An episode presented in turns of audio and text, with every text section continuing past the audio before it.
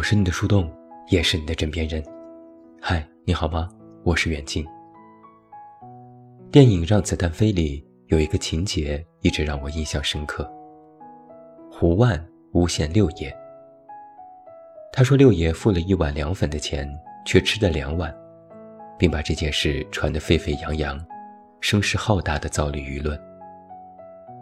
胡万非常正义地说：“六爷作为县长的儿子，搞特权，搞不公平，欺负老实人。县长儿子带头不公平，那县长说的话就是个屁。”六爷各种解释，众人不依不饶。血气方刚的他，当即拿刀子把肚子切开，掏出肠子里的粉，证明给大家看，他只吃了一碗。见此状。看客们已如鸟兽散，到底是吃了一碗还是两碗，已经不重要了。胡万已得到了他想要的结局。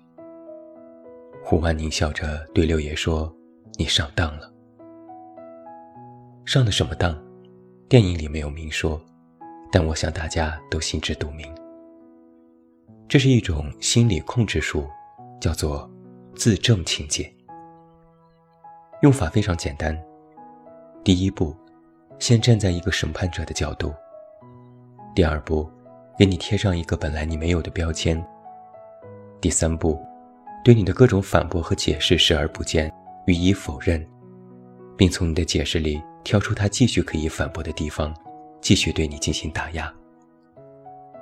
第四步，继续引诱你不断的进行自证，直至激怒你、拖垮你、搞掉你。让你做出更加剧烈的反抗。乍看上去，这是一个质疑加解释的过程，但实际上，这是一套对人进行心理控制的过程。无端荒谬的质疑，道德绑架的审判，众人看戏般的围观，所有的主动权都站在了一边，而作为当事人，只能被动的去一遍遍解释：“我本没错。”这样的行为目的是什么？很显然，并不是真心的让你解释事情原委，而是站在高地蹂躏你，让你自证，让你承受压力和折磨，就已经是目的了。残忍的是，面目可憎的审判者不会善罢甘休，当你开始尝试用自证来应战时，就已经输了。哪怕你就算费尽千辛万苦。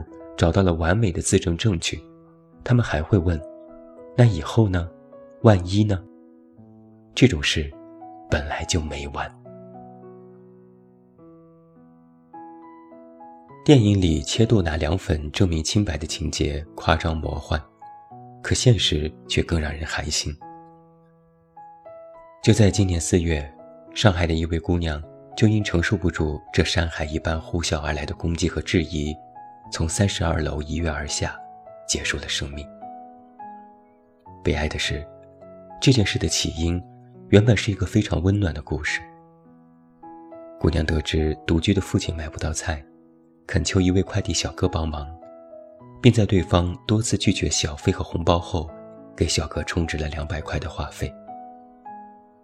然后网上就有一堆人质疑这钱给少了，在他们口中，姑娘成了抠门。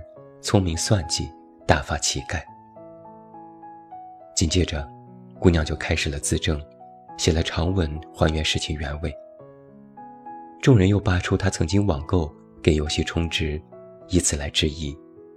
姑娘又开始自证，然后众人又找出了新的点来继续质疑。不管她怎么说怎么解释，众人总是能够揪出新的角度继续去批判。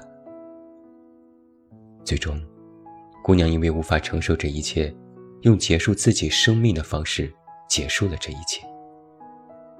而那些质疑的人，纷纷删掉了留言，改掉了微博名字，或者直接注销开了新号，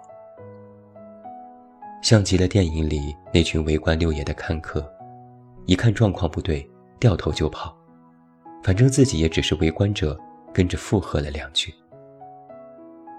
至于事情真相究竟如何，他们原本其实也不在乎，只是凑了个热闹。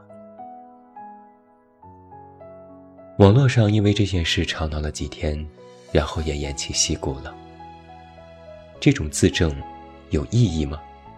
我认为没有。没有的地方在于，审判者也好，旁观者也好，还有那些为这件事鸣不平的人也好，事情发生了，过去了，他们也就散了。网络那么多事，总有新的热点和可关注的地方。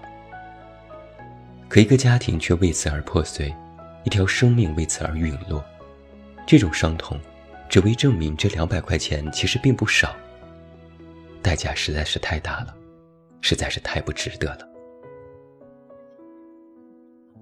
今天我们文章的标题之所以叫做“人生在世不要解释”，就是因为在很多时候，自证所付出的证明，要远远大于原本只质疑的那一点。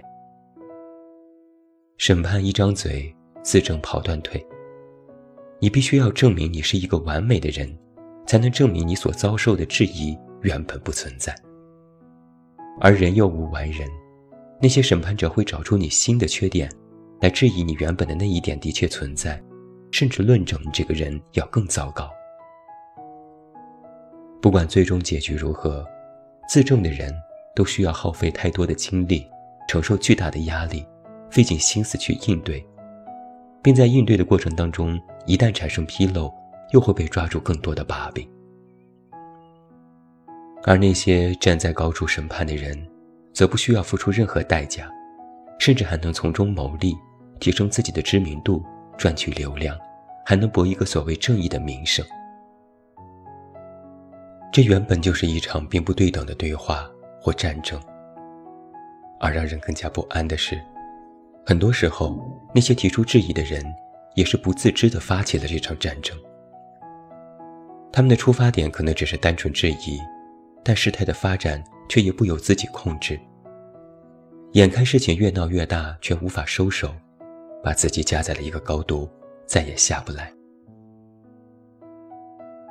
质疑与证明之间，证明与反证明之间，存在着一种病态的羁绊关系。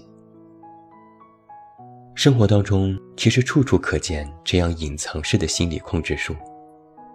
比如，父母经常说你不好，你不行，你不孝顺，你成不了才；恋人经常对你说你不爱我，你不在意我，你没有那么以前爱我。然后作为子女或伴侣，就要通过各种方式去证明自己。证明得了还则罢了，如果证明不了或因此生气。发生过激行为，对方就会说：“你看，你果然就是这样的人，你果然不行，你果然不爱我。”然后新的矛盾、新的质疑和新的自证又开始了。遇到这些情况，不解释，往往是最简单有效的方法。就是那种，老子不和你玩了，你爱说啥是啥。通过拒绝对话的方式来拒绝参与到这种自证当中，以防后患。必须要提出警醒的是，很多事情，尤其是面对网络上的很多事情，认真你就输了。有人爱站在高处，就让他去站；有人爱批判，就让他去批判；有人爱冤枉，就让他去冤枉。反正谁也不认识谁，他们爱咋咋地。人都是这样的。如果你不声不响，不接招，不回应，不解释，他们一看这没有什么搞头，就会转换目标。一旦你接招，他们反而来劲儿了，直接蹬鼻子上脸。人生在世，不要解释，很多事本来不是什么大事，可越解释越来事，像滚雪球一样越滚越大，最后大家关注的根本不是最开始的那件事。得不偿失，忍住不解释，可能有些人实在是不舒服，眼看被冤枉却无法自证清白，焦心的很。这时就要学会两点：第一是要强摁住自己的头，想想电影里的六爷，在面对任何让自己不舒服的对话里，果断选择不沟通，扭头就走。第二要学会不在意那些标签。你自己要对自己有笃定的心，不管外界如何看你，你对自我的评价才是最重要的。人生在世，不要解释，要解释也把解释的机会留给自己，要自我解释，而不是要向所有人都解释自己。最后，我要把这篇文章的结尾留给所有的女生。我觉得，一个女生不要养成自证情结。我曾经在上一些心理学课程的时候，老师讲到，现在很多女生或多或少都会有一些自证情结，可能是与家庭教育和整体的社会氛围有关，从小到大都被质疑能力。我遇到过很多这样的女生。他们不仅在面对很多事情上给予解释，也在面对夸赞时给予解释。夸奖他自拍很好看，他会说都是修图；夸奖他有工作能力，他会说都是团队功劳。反正就是不管说什么，有些女生都会把所有的前因后果解释得明明白白，像是不敢独自去承受那些赞美，给予撇清。没必要。完全没必要，不要让自己过得那么辛苦。更自信一些，更从容一些，坦然接受别人对你的赞美，也坦然面对可能会遇到的一些质疑。不需要过多的袒露自己的心声和各种细节，那样反而会暴露自己。解释太多啊，也是负担。很多年前我就写过一句话，放在最后送给各位。懂的人始终都会懂你，不懂的始终都是误会。我是你的树洞，也是你的枕边人。关注公众微信“远近”，找到我。我是远近，晚安。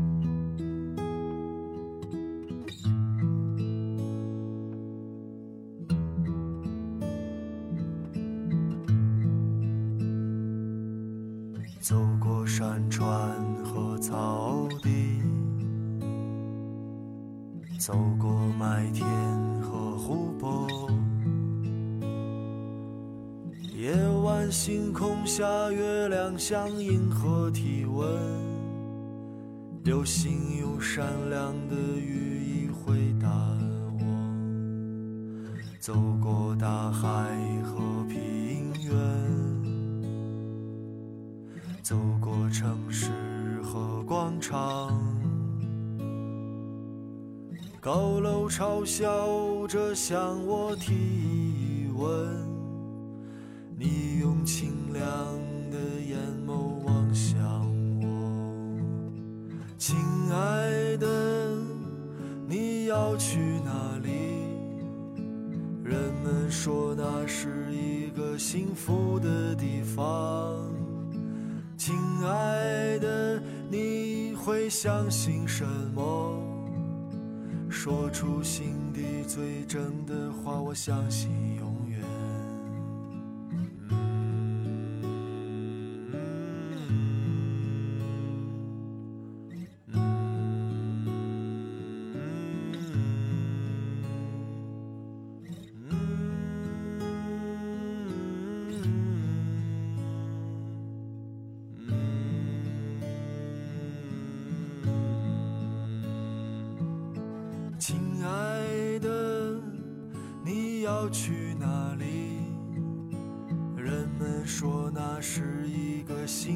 的地方。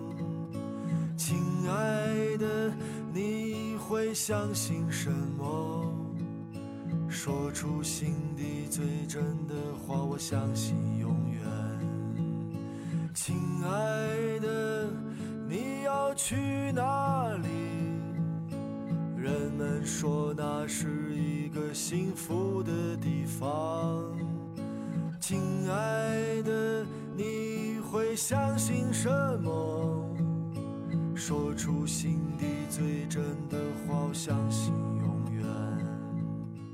我愿意向飞鸟问候，我愿意向灯塔问好。我愿意向陌生人